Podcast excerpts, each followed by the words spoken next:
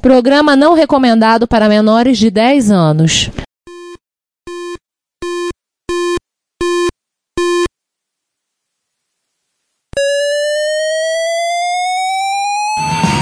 eighty-one, Dragon Vic and oh eight one, Commodore sixty-four, Amsterdam Daniacon, Electron, cheaper B B C Micro.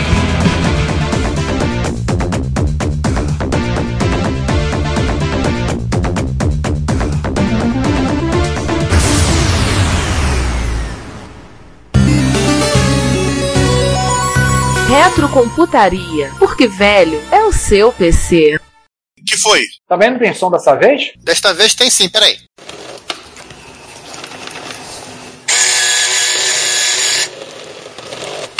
Mas isso aqui não é música. Ah, mas nem é o som da música.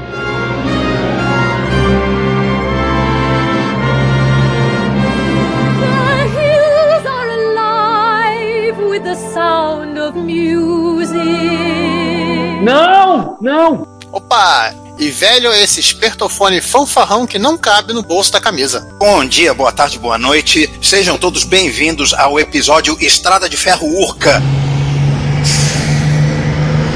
do Retrocomputaria, para quem não é do Rio de Janeiro, mais conhecido como cento e sete. Era um dos ônibus que eu pegava para ir para a faculdade. Eu tenho uma ligação emocional com esse ônibus. Nossa, o que, que você foi lembrar? Eu tô vendo o dia que a gente vai gravar o episódio e falar do praçaquinho de dentro, seiscentos e seis.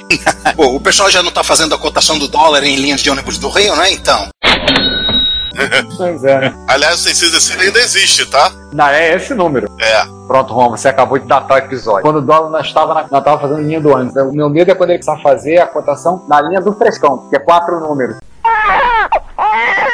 Ou das barcas. Ou dos ônibus de São Paulo também, que são de quatro dígitos também. Tá, mas como diria o César, isso não é um podcast sobre cotação do dólar. Chega, não é um podcast sobre catástrofes socioeconômicas, né? É. Vamos nos apresentar? Vamos. Eu, Juan Carlos Castro. Eu, João Cláudio Fidelis. Eu, Ricardo Pinheiro.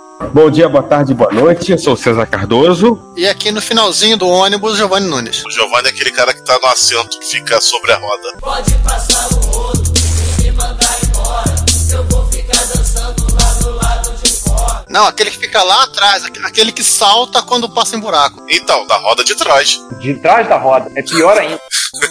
É. E, enfim, só uma observação, eu acho que realmente o tema do episódio vem muito a cara com ônibus, né? Ou você vai conseguir usar um C P quinhentos no ônibus. É verdade, é meio complicado, né? Ou mesmo transportar ele pelo ônibus, né? E também é um episódio que desperta a nostalgia, principalmente pro Ana. Ah, é. Mais uma vez voltamos àquela boa e velha Tandy Radio Shack. Já tivemos uh, vários episódios circulando em torno dessa companhia, ou o ônibus de novo circulando. Tivemos da série T R S oitenta, né? Sobre modelos um, dois, três, quatro, doze, dezesseis. Tivemos o episódio vinte e oito, né? Sobre a seis oito zero nove, teve como um dos protagonistas, que reaparece agora, né? Porque este é o episódio dos miúdos, das linhas menores da, da Tandy Radio Shack. Inclui o Color Computer, o M C dez, o Tandy cem, as calculadoras que ostentaram a marca T R S oitenta e que foram ostentadas pelo Isaac Asimov. Garoto propaganda da Tandy, né? E que, claro, né, pela pequenitude de tudo que será falado aqui, será o nosso episódio mais itimalia de todo. Tanto que os, os irmãos realmente grandes, o Tandy mil e o Tandy dois mil, ficam no próximo episódio. Para um próximo episódio, tem que ser de cento e oito, quarenta. Exatamente. Então tá, vamos puxando a capivara da história, né? Só pra gente relembrar, pra quem não ouviu, quiser mais detalhes, já que o episódio nove, falando técnica, o episódio vinte e oito, mas vamos lá, só dar uma requentada rápida no papo pra quem não lembra quem era. A Tandy, ou melhor, Hinkley Tandy Leather Company, foi fundada por North Davis em dezenove, logo após o término da guerra que a Mulher Maravilha lutou, Primeira Guerra Mundial. Era uma empresa couro pra calçados, sede Fort Worth, Texas. Após a Segunda Guerra, que o Capitão América lutou. E no final foi congelado. É, no final foi congelado, né? Charles Tandy substituiu o pai na direção da empresa e as vendas por catálogo. Em mil novecentos e cinquenta, desfaz a sociedade com a Hinkley e já Tandy Leather Company sob o controle da família Tandy. Cinco anos depois, ela é vendida à American High Leather Boston. Após a fusão, passa a virar General American Industries. Mais genérico isso. É, só um parênteses que eu queria falar é que essa não é a primeira nem a única companhia que veio do ouro. Cuecão de couro, mano! E se tornou uma companhia de eletrônicos. A Coleco. É verdade. Connecticut Leather Corporation também veio do couro. L E D Coleco de Leather. É, mas o curioso é que a Coleco ela seguia um caminho mais linear, né? Ela Ela começou no couro, foi pro plástico, e plástico, piscina, brinquedo de plástico, brinquedo eletrônico. Eletrônico. De plástico e silício. É. É. Aí continuando, né? Em mil novecentos e setenta e nove, Charles Tandy é eleito para esse conselho, também diretor executivo, ou seja, o todo-poderoso. É que ele faz, muda o nome da empresa para Tandy Corporation, carrega a sede de volta para a grande Dallas.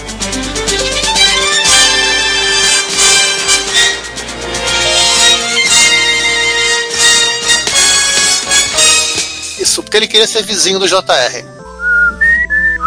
E aí, falando do outro lado, a Radio Shack foi fundada em mil novecentos e um pelos irmãos Theodore e Milton Deutz, na cidade de Boston, originalmente um pequeno negócio pra, de rádio e componentes para... O... Como a gente já tá careca, velha e banguela, dizer o nome do negócio prestado do local, onde se armazenava equipamentos eletrônicos da Marinha nos Estados Unidos.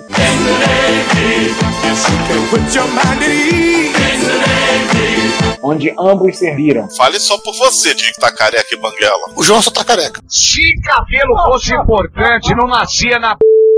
Dizer, banguela. Não é nada, rapaz, meus dentes são ótimos. É, o meu também, cabelo não tem, tá? Só tão branco. Ah, eu também tô começando a ficar com cabelo branco, mas bastante cabelo aqui. Mas como diria o César, este não é um episódio pra discutir questão de folículos capilares. Exatamente. Este não é um episódio sobre geriatria. Continuando, no final da década de trinta, ela passa a vender equipamentos de áudio, hi-fi, isso é a tradição do catálogo da Radio Shack. Em mil novecentos e cinquenta e quatro, eles lançam a própria marca, a Realist, passou essa marca, e ela acaba se descontinuada só no ano dois mil. Junto com a descontinuação da própria Tandy, da própria Radio Shack, quer dizer. Quase isso. E a partir da década de sessenta, especializa em companhias eletrônicas, contando nove lojas de serviço e venda por catálogo. Nesta mesma época, tiveram alguns problemas financeiros após adotarem a curiosa política de enviar o produto e depois receber o pagamento. Ou seja, ferrado. Eles inventaram o mercado não pago. O mercado não pago. Devo não pago, né, o quanto puder. Raios, duas vezes raios, três vezes raios. Em sessenta e três, Charles Tandy, interessado na eletrônica de consumo, adquiriu a propaganda do rádio, tornando a parte do grupo Tandy. Agora, vai, Juan, essa é a sua uh, oportunidade de brilhar.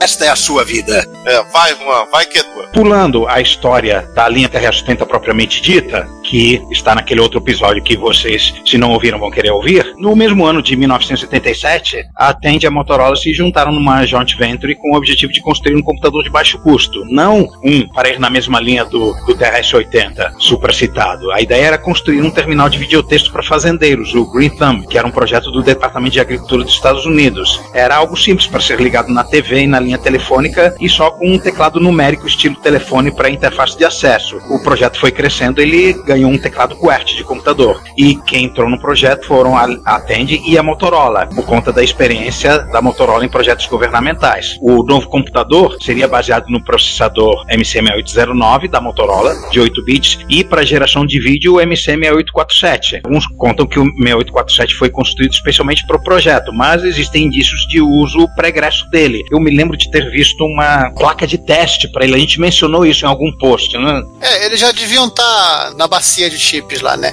Então, aí o projeto foi concluído em setenta e oito, né, esse projeto do videotexto para fazendeiro, só que ele ficou comercialmente inviável pela quantidade de componente eletrônico que ia popular a placa, ficou meio tipo expert. Ai! Aí então a Motorola voltou para a prancheta de desenho e literalmente colocou todos os chips que deu para integrar num único integrado, que foi chamado carinhosamente M C seis oito oito três ou SAM. Ele, é, ele funciona tipo um chipset, né? Ele é controlador de memória, é multiplexador de várias coisas dentro, dentro, mas ele funciona como um chipset. Pega muita a lógica discreta, né? Aquela plantação de setenta e quatro L S e, e reduz. E além, além desses três chips, havia o controlador de I O, que era a P I A, né? Era Programmable Interface Adapter. Ele que faz mais ou menos a mesma coisa para a galera que conhece M S X, que é os P P Is do M S X. E a cor dos Apple dois. Eu acho que o Apple dois não usa uma Commodore sessenta e quatro. E assim, né, com um teclado completo, Full QWERTY, Green Thumb, né, foi vendido no, ou distribuído para os fazendeiros com o nome simpático de AGVision, no ano setenta e nove.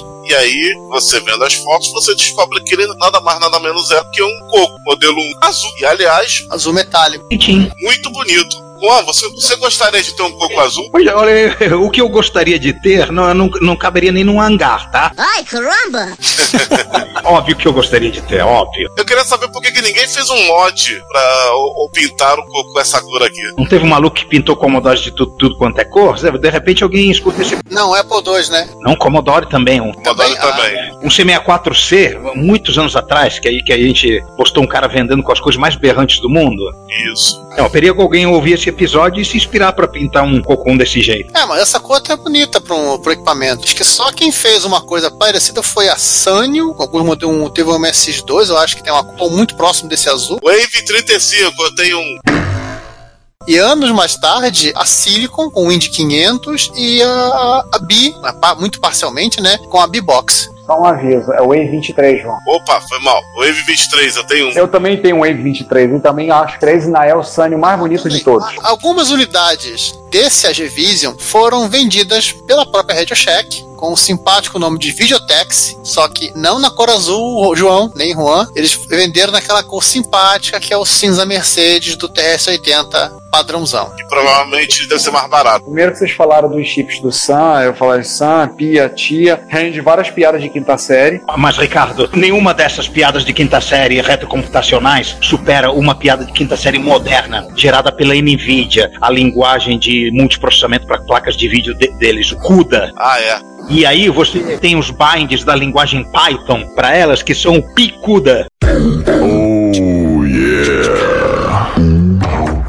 No sério, é isso, o nome da biblioteca é esse. A piada é essa. E a censura do episódio acaba de aumentar. Programa recomendado para maiores de cem anos, acompanhados dos pais. Mas como este não é um podcast sobre computação moderna nem, nem multiprocessamento, vamos voltar para o nosso equipamento antigo, que n- não fez muito sucesso nas lojas porque as pessoas não queriam algo que só servia para acessar serviços online, queriam um computador de uso geral, né? Ninguém compraria um, um terminal que era só terminal tendo um computador doméstico em casa. Então, o projeto foi mexido, o modem interno foi removido, portas de cassete, serial, joysticks, novo firmware e conector de cartuchos e escambau foram implementados, foi feito um simpático adesivo para indicar a quantidade instalada de RAM e ao mesmo tempo tapar o buraco deixado pelo L E D do modem, e o T R S oitenta Color Computer estava pronto. Aê! Aê! Palmas. Ô Juan, uma pergunta técnica. Fala. Esse terminal, será que ele já tinha um T A C de quatro bits, ou que dá o áudio tão característico dele? Será que ele já, já tinha? Boa pergunta. Não temos essa informação. Precisaria, precisaríamos de mais pesquisa. O porquê desse áudio chechelento é economia. Tudo que se fazia na, na Tandy era baseado nisso. Não, mas sei lá, eu, eu acho a sonoridade um pouco mais agradável pra mim do P C Speaker e Apple Speaker. Ele é quase isso, né? Qualquer coisa é mais agradável que P C Speaker e Apple Speaker.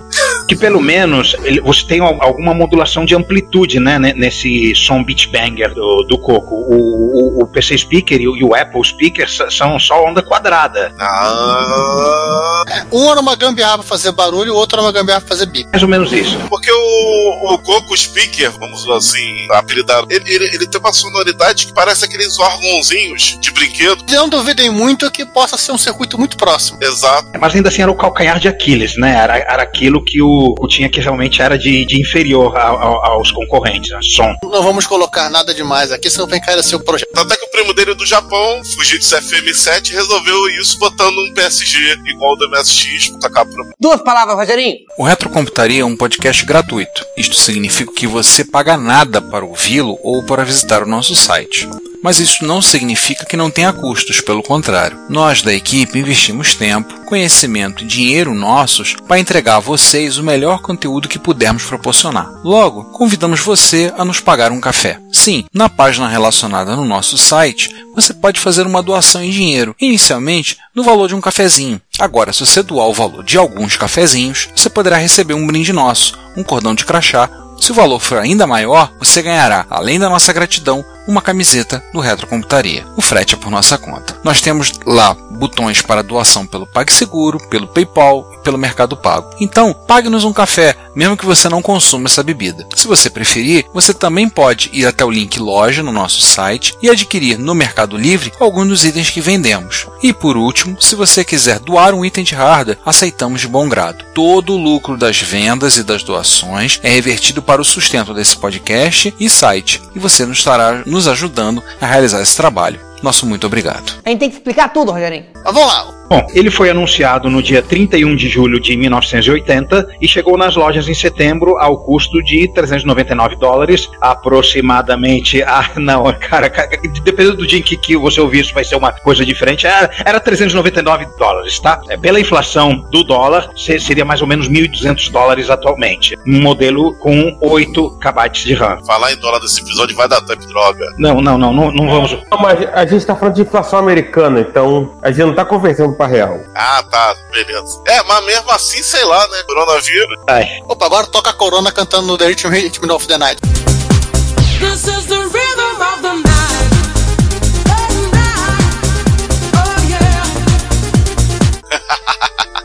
Ou aquela outra mocinha falando coronavírus, ah, que tem, tem no, no, no, no Twitter.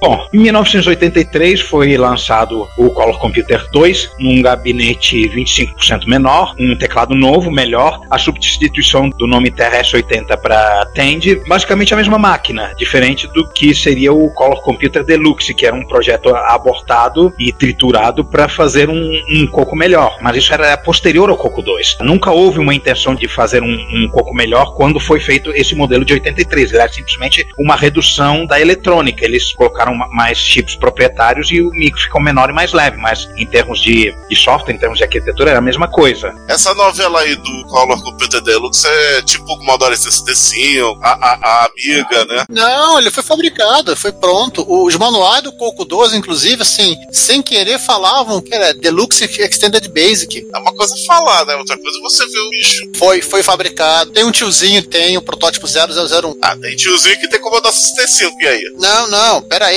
Ele não foi só como o Commodore sessenta e cinco, foi, né? O primeiro lote foi feito. O John Prickett tem um Coco do... Não, não. Tem um Coco Deluxe. O John Prickett tem um Coco Deluxe. É que se eles foram feitos, o projeto foi cancelado. O que tinha sido fabricado foi para a trituradora. Então o triturado aí é literal. Literal. Ele não foi abortado. Não, não vamos fazer. Nós fizemos. Naquela época eles achavam, eles jogavam pra trituradora, eles não achavam que você virar clássico, alguém ia querer comprar, né? Ah, não, isso não presta. Hoje tem gente que daria a mãe pra poder um micro desse. Vídeos cartos tatários enterrados no deserto, né? Oh. Ó, o, o livro do Boise Pitre e do Bill Logdice, na página oitenta e dois, tem a foto da placa-mãe, inclusive, do, do Coco Deluxe. Ah, muita loucura, cara. Mas vamos voltar ao Coco dois, né? É. é relembrando, né? A Tandy, ela vendeu o Coco na Europa. Ela licenciou em alguns lugares, tipo Mizedo, na Iugoslávia, eu acho, ou Tchecoslováquia. Foi clonado em vários cantos do mundo. Um abraço pra Prologica, pra L S. L Z. L Z, é. Foi em Taipo. L Z, Codimax e companhia. A Daniacon também. Ai, ai, ai. Aham, tá bom. Daniacon também. E eu acho que eu podia ficar falando a Daniacon também o resto desse episódio. Não, Daniacon, pior coisa que existe. Giovanni, você esqueceu da microdigital. Ah, é, mas é... Foi... Num artigo para Creative Computing de dezembro de mil novecentos e oitenta e quatro, David Hall cita o Coco entre os melhores computadores da faixa de menos de quinhentos dólares em virtude da pequena, mas boa qualidade dos títulos educacionais para ele. Títulos feitos pela própria Tandy, que tinha uma divisão cuidando disso. Aí você tem aí os links pros Top doze de mil novecentos e oitenta e quatro. É sério isso, Juan? Sério. É uma tradição que começou com o T R S oitenta. Olha! Uma tradição de ter uma, uma lista dos melhores computadores do ano? Não, não, uma tradição de ter uma divisão de, software, de título educacional. Ah, tá. A Tandy, assim, ela, ela percebeu que a escola era um bom filão para vender produto. Tem outra arquitetura que tem muitos títulos educacionais feitos pelo próprio fabricante é a Texas, né, do T I noventa e nove. Tem muito cartucho educacional pro T I noventa e nove. E a Commodore vendia só porque era barato. Né? É, e a Commodore, é, esse próprio artigo do, do David Walt, ele cita que a, comparando o Coco com o Commodore sessenta e quatro, o, o Coco tem men, uma menor quantidade de título educacional. Porém, a qualidade dos títulos educacionais do Coco são muito melhores que os que estavam ofertados pela Commodore sessenta e quatro. Falando disso, me lembrei da, da, da Apple. Vendeu muito para a escola, mas aí não, não tinha uma divisão da Apple de produção não, não. de software educacional. Tinha a M S C, eu acho. Era um grupo que desenvolveu, uma empresa que desenvolveu muito título educacional, independente do que a Apple queria. Eu tenho certeza que quem não tinha divisão educacional era a Commodore. Tenho certeza. Pulamos para mil novecentos e oitenta e seis, exatamente seis anos depois de ser lançado o Coco original, foi lançado o Color Computer três, custando duzentos e dezenove dólares e noventa e cinco centavos, com um teclado melhor ainda, cento e vinte e oito K de memória RAM, expansível até quinhentos e doze, e um novo circuito integrado para juntar as tarefas da S A M e do V D G, o G I M I. Aí vamos fazer a mesma piada que fizemos no episódio vinte e oito de botar a música do ABBA, certo? Aham. Uhum.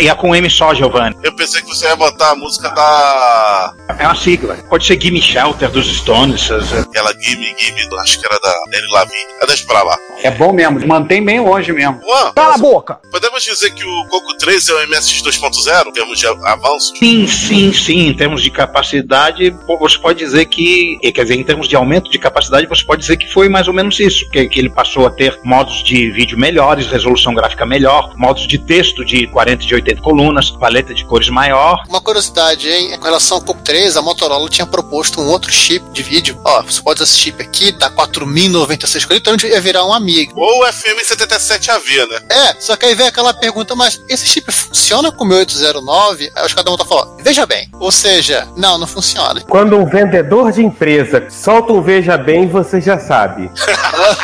Tipo, eles tinham que fazer toda uma eletrônica pra compatibilizar o chip de vídeo com esse chip que eles queriam vender com o mil oitocentos e nove, que eu tô só feito com o mil oitocentos e oito mil. A Tandy podia ter visitado o Japão lá na Fujitsu pra ter dado uma olhadinha. Vou lançar outra pergunta, ô Juan. Ainda em cima dessa pergunta que o João fez, você acha que o Coco três acabou sendo um M S X dois da linha Coco também, pelo fato de que o M S X dois ele corrigiu algumas limitações do M S X um para um computador, do que se esperava de um computador na segunda metade dos anos oitenta, em termos de áudio, etcétera, vídeo, processamento, etcétera e tal? Bom, um, uma limitação grave do Coco que o Coco três não corrigiu foi o áudio, né? Eles deixaram com o mesmo áudio excelente de antes. Os gráficos melhoraram de uma maneira que, sim, eu poderia até dizer que, se você ver um, jo- um jogo próprio de Coco três, ele tem uma certa cara de M S X dois. Uau, na cores, minha opinião. É, mas nisso o M S X dois também foi parecido. Quem corrigiu o áudio foi o M S X dois mais. Não, mas essa é a curiosidade. Mas o M S X já vinha com uma solução de áudio um pouco melhor que o Blip Blop, né? Com certeza. Mas sim, mas teve gente que não, não quis mexer no... Sim,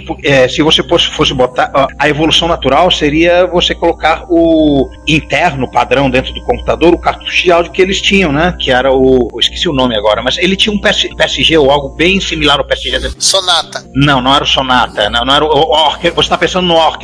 Mas não, não era o orquestra. O orquestra era tipo um, um M I D I. O, o outro cartucho de áudio, ele, ele, tinha um, ele tem um P S G dentro dele. Pô, esqueci o nome. Mas houve uma, uma, uma briga interna para se colocar esse áudio como padrão dentro do Coco, mas é, resolveram colocar sem. Por questão monetária mesmo, né? É, porque aí o cara compra mais um cartucho. É. Oi, Juan, eu sei que cartucho é esse. É aquele que a, a, a Tandy fa- fabricava por vinte e cinco dólares e vendia na loja por oitenta.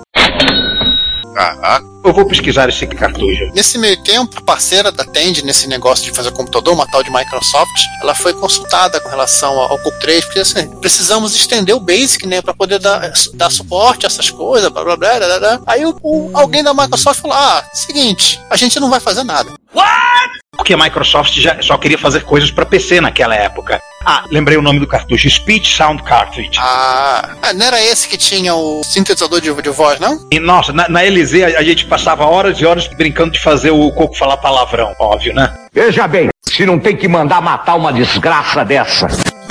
Falar nela isso, a, a, o primo japonês lá, Fujitsu, também passou por a mesma coisa. A Fujitsu botou a, a mão na massa e ela mesma expandiu o F-Base. É, a, o pessoal da, da Tandy também, junto com a Microware, Microware, que era a autora do S nove, eles também deram o jeito deles, né? Eles não podiam mexer no Basic, né? Que seria uma violação da licença. Tem citação da Microsoft que falam que é, vocês, que era, é, vocês não vão ter um Coco três se a gente, sem a gente, nossa participação, e nós não vamos participar do Coco três, algo desse tipo assim. E o M S X não sofreu disso porque o Nishi era parça do Bill Gates, então. Aham, uhum, era amigo de longa data. E nessa brincadeira, na verdade, eu acho que começou a fazer as próprias coisas, né? É, mas ela era licenciada Microsoft, então. Aham, uhum, eles eram Microsoft. Exatamente. E nessa brincadeira, a Microwave fez a seguinte solução, olha, mantemos as nossas ROMs normais aqui, que nós já temos no contrato, podemos usar. Quando a máquina buta, nós temos um outro programa que faz, literalmente faz um mega patch na ROM três e terá Coco três com todos os recursos de Coco três funcionando em RAM. Ou seja, Coco três cem por cento atualizado. E Juan, se você conseguir tempo, tem que achar o funk do Boba Fett pra colocar nesse momento.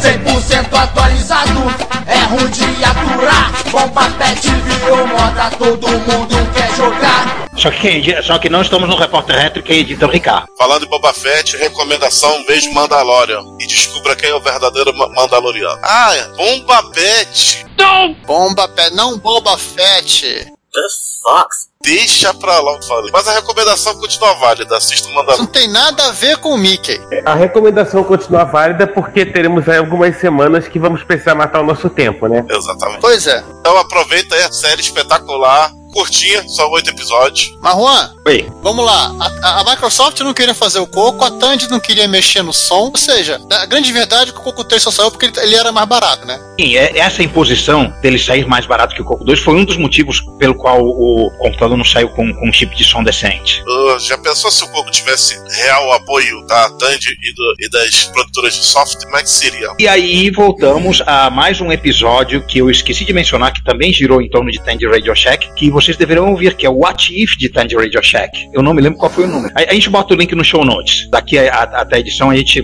bota o link de qual é esse episódio, onde a gente viu os mundos alternativos no quais coisas diferentes poderiam ter acontecido. E cá entre nós, no caso do Coco, não precisa nem a gente ter tido muita imaginação, era só pra olhar pro outro lado do Pacífico. Os caras quase puseram quatro mil e noventa e seis cores. Mas seguindo adiante ainda, o Coco três ele foi descontinuado em noventa e um, ou seja, a menos pra Tandy, mas assim, aí por conta de outros fabricantes caseiros, os caras lançaram, e baseando com cento e oito mil e outros processadores da Motorola, os caras literalmente foram fazer lá o, o M S X três do Coco deles. Só que era um, um M S X três em, em termos, né, porque eles abandonaram, né, a compatibilidade com o Basic in ROM e se voltaram apenas pro O S nove, né? É, mas tinha uma, que era também muito usado, mas tinha um, um modelo que usava um chip que não era do sessenta e oito mil, acho que era o M M um, usava um chip, acho que era mais, mais primo do seis oito zero três, e tinha um modelo desse que você literalmente, você, você comprava a placa-mãe, eles desistiram, tá, não foi M S X três, tá, você comprava a placa-mãe, você ia na, na Tandy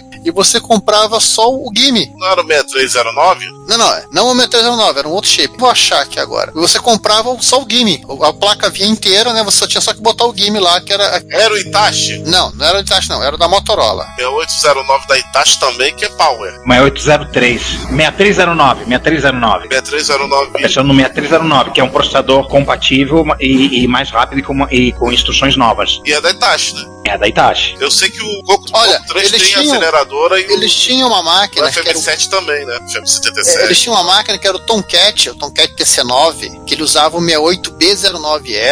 M M um, ele usava um chip completamente alienígena, que eu não vou achar aqui agora. Então eu queria pedir a atenção de todos. Se você quer ouvir esse podcast ou outros episódios a partir do YouTube, nós temos um canal w w w ponto youtube barra retrocomputaria. Lá temos os episódios colocados e temos também playlist separado para os episódios do Retro Computaria, Retro Hits, Retro Besteiras, Repórter Retro. Eventualmente, alguns vídeos estarão sendo colocados lá. Como vocês sabem, nós somos melhores em áudio do que vídeo, mas vídeos relacionados a eventos de retrocomputação e outros assuntos relacionados estarão disponíveis no nosso canal. Não deixe de assinar. Não deixe de ouvir o Retro Computaria e pedimos, compartilhe, conversa com seus amigos, apresente o podcast. Obrigado. É isso. Vamos seguir o episódio. Agora vem, as, vem a parte de botar no bolso.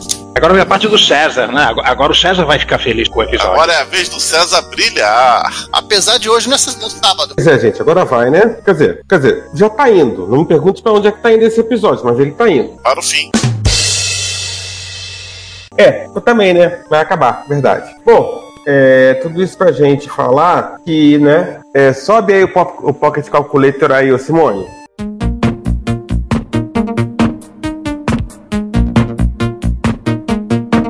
Por quê? Porque agora vamos falar de toda a linha, ou tudo que a gente conseguiu encontrar, porque nunca se sabe o que, o que a Tandy lançou, de toda a linha P C da, da Tandy, mas P C de Pocket Computer e não P C de Personal Computer. Sei lá. Em trinta e um de julho de mil novecentos e oitenta, a Tandy lançou três produtos. A Tandy lançou o Coco, o Coco original, a Tandy lançou o T R S oitenta modelo três e a Tandy lançou o Pocket Computer um, o chamado T R S oitenta P C um. Diferente do Do, dos outros doze irmãos maiores, o P C um não era um desenvolvimento local da Tandy. Era adotado. Era adotado. Era um rebranding de um computador que sai no mesmo ano também, de bolsa no mesmo ano, chamado P C doze onze da Sharp, New Life People. T R S oitenta P C um, que tinha como garoto propaganda um tal de Isaac Asimov. Se alguém ouviu falar, por favor, se... eu nunca ouvi falar dele, mas se alguém ouviu falar, fizer nos comentários. É um sujeito com nome engraçado, né? Asimov, meio estranho assim, meio nome engraçadinho.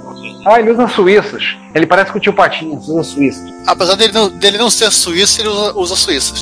Pois é. Gente, isso. Pessoas usando suíças em propaganda é muito anos setenta. Só tem uma pessoa no mundo que consegue usar suíças sem ficar estranha, que é o próprio Asimov. Enfim, mas o T R S oitenta P C um barra Sharp P C doze onze usava dois processadores de quatro bits, os irmãozinhos S C quatro três um sete sete e S C quatro três um sete oito, rodando a duzentos e cinquenta e seis quilohertz, tinha onze gigabytes de ROM e um vírgula nove gigabytes de RAM. Nessa ROM continha um interpretador BASIC, ele vinha com uma simpática telinha com vinte e quatro caracteres e uma coluna. Uma linha. E uma linha, aliás. Oh, meu Deus do céu, coisa linda. E um tecladinho com cinquenta e sete teclas no padrão QWERTY. De alimentação, ele usava quatro baterias P X sessenta e sete cinquenta e quatro, que garantiam trezentas horas de uso e, o que é mais importante, que é um computador de bolso, cabia no bolso de uma calça. Claro. Se você usasse um sobretudo, por exemplo, ele cabia no, né, no bolso da camisa social. Se usasse um paletó, você escondia o computador dentro ali, bolso da camisa, e você botava um paletó, sobretudo por cima, pronto, ninguém notava que você estava ali com o computador e fazendo altos cálculos. Mas como você queria ostentar, você botar no bolso da frente que se exploda. Mas essa de usar no bolso da frente foi popularizada muito, muito depois, quando a Palm lançou seus Palm Tops. Uhum. Mas isso não é o nosso caso agora. Agora uma coisa, sobre essa bateria P X sessenta e sete cinquenta e quatro, imagino que a Radio Shack vendia essa bateria em todas as lojas. É claro. Não só isso. A Radio Shack, ela também vendia uma interface de gravador cassete, que começou quarenta e nove dólares e depois, né, teve promoção permanente para vinte e nove reais e noventa e cinco centavos. E ele recomendava também o gravador cassete, que era o Realistic Mini sete nove. Você podia usar qualquer gravador cassete, mas você tinha o Realistic Mini sete nove e, e o vendedor já te vendia o pacote completo e saía todo feliz recebendo o seu bônus pela venda. Os estudantes de engenharia do início dos anos oitenta, basicamente eram, eram divididos em dois, né? Os, os fãs dessa calculadora, que no Brasil não foi vendida com o branding de Radio Shack, mas sim de Sharp, né? Era Sharp P C doze onze. E os fãs de H P quarenta e um C V. Aqui, aqui a gente pegou a original. A gente pegou a original. É, porque a Sharp, a, Sharp, a Sharp vendeu os pocket computers no Brasil. Mesmo quando havia reserva de mercado, ela conseguia vender porque estava fora da faixa. Não era computadora, era calculadora. A calculadora podia. Para quem não lembra, na M S X Micro número um... você tem uma propaganda nas costas da revista que aparece os três mosqueteiros e esses computadores da Sharp. Inclusive com a interface com uma impressora colorida, com a interface para gravar em cassete e uma outra impressora mono. Isso está nas costas da, da primeira M S X Micro lançada pela Fonte Editorial em novembro ou dezembro de mil novecentos e oitenta e cinco. Quem tiver a sua M S X Micro, pegou lá no dataset, pega lá, dá uma olhadinha na, na última capa, na quarta capa da revista. Você vai encontrar lá. E não é só isso, né? No ano seguinte, mil novecentos e oitenta e um, alguém teve a ideia de pegar a mesma interface de gravador, juntar numa impressora e vender uma única interface. E aí surgiu a Printer Cassette Interface, começou sendo vendida por cento e quarenta e nove dólares, depois teve aquela promoção permanente para cento e vinte e sete reais e noventa e cinco centavos, e você já saía da loja com um computador e com uma interface de cassete e uma impressora. César, essa coisa importante na Tandy, sempre espere seis meses. Exatamente. E o que é mais importante, o T R S oitenta P C um foi usado pelo Superman e pela Supergirl, e vamos provar aqui no show notes. É que negócio, gente, o aluguel da Fortaleza de Solidão tá muito caro, tem que fazer um jabá de vez em quando. E pra alegria de uns e outros, não foi desenhado nem pelo Rob Liefeld, nem pelo Romitinha. Kurt Swan. Não, não é o Kurt Swan. Ou é? É o Kurt Swan. Porque se fosse desenhado pelo Rob Liefeld, por exemplo, nessa teria aquele peitoralzão do, do Superman sem pé. Apontando pra direção errada, né? Se tiver pé, o pé vai estar tá aquela ponta, né? Parece uma faca e quarenta e oito costelas de cada lado. Enfim, esse não é um podcast sobre zoação com desenhistas. Aliás, recomendamos, procurem, existem vários podcasts zoando o Rob Liefeld. Vale a pena. Aí, oh. Vocês vão rir um bocado. Qualquer coisa sobre o Rob Liefeld vale a pena. Bom. Olá, eu sou o Moacir Alves, presidente da A C Games, e você está escutando o Retro Computaria.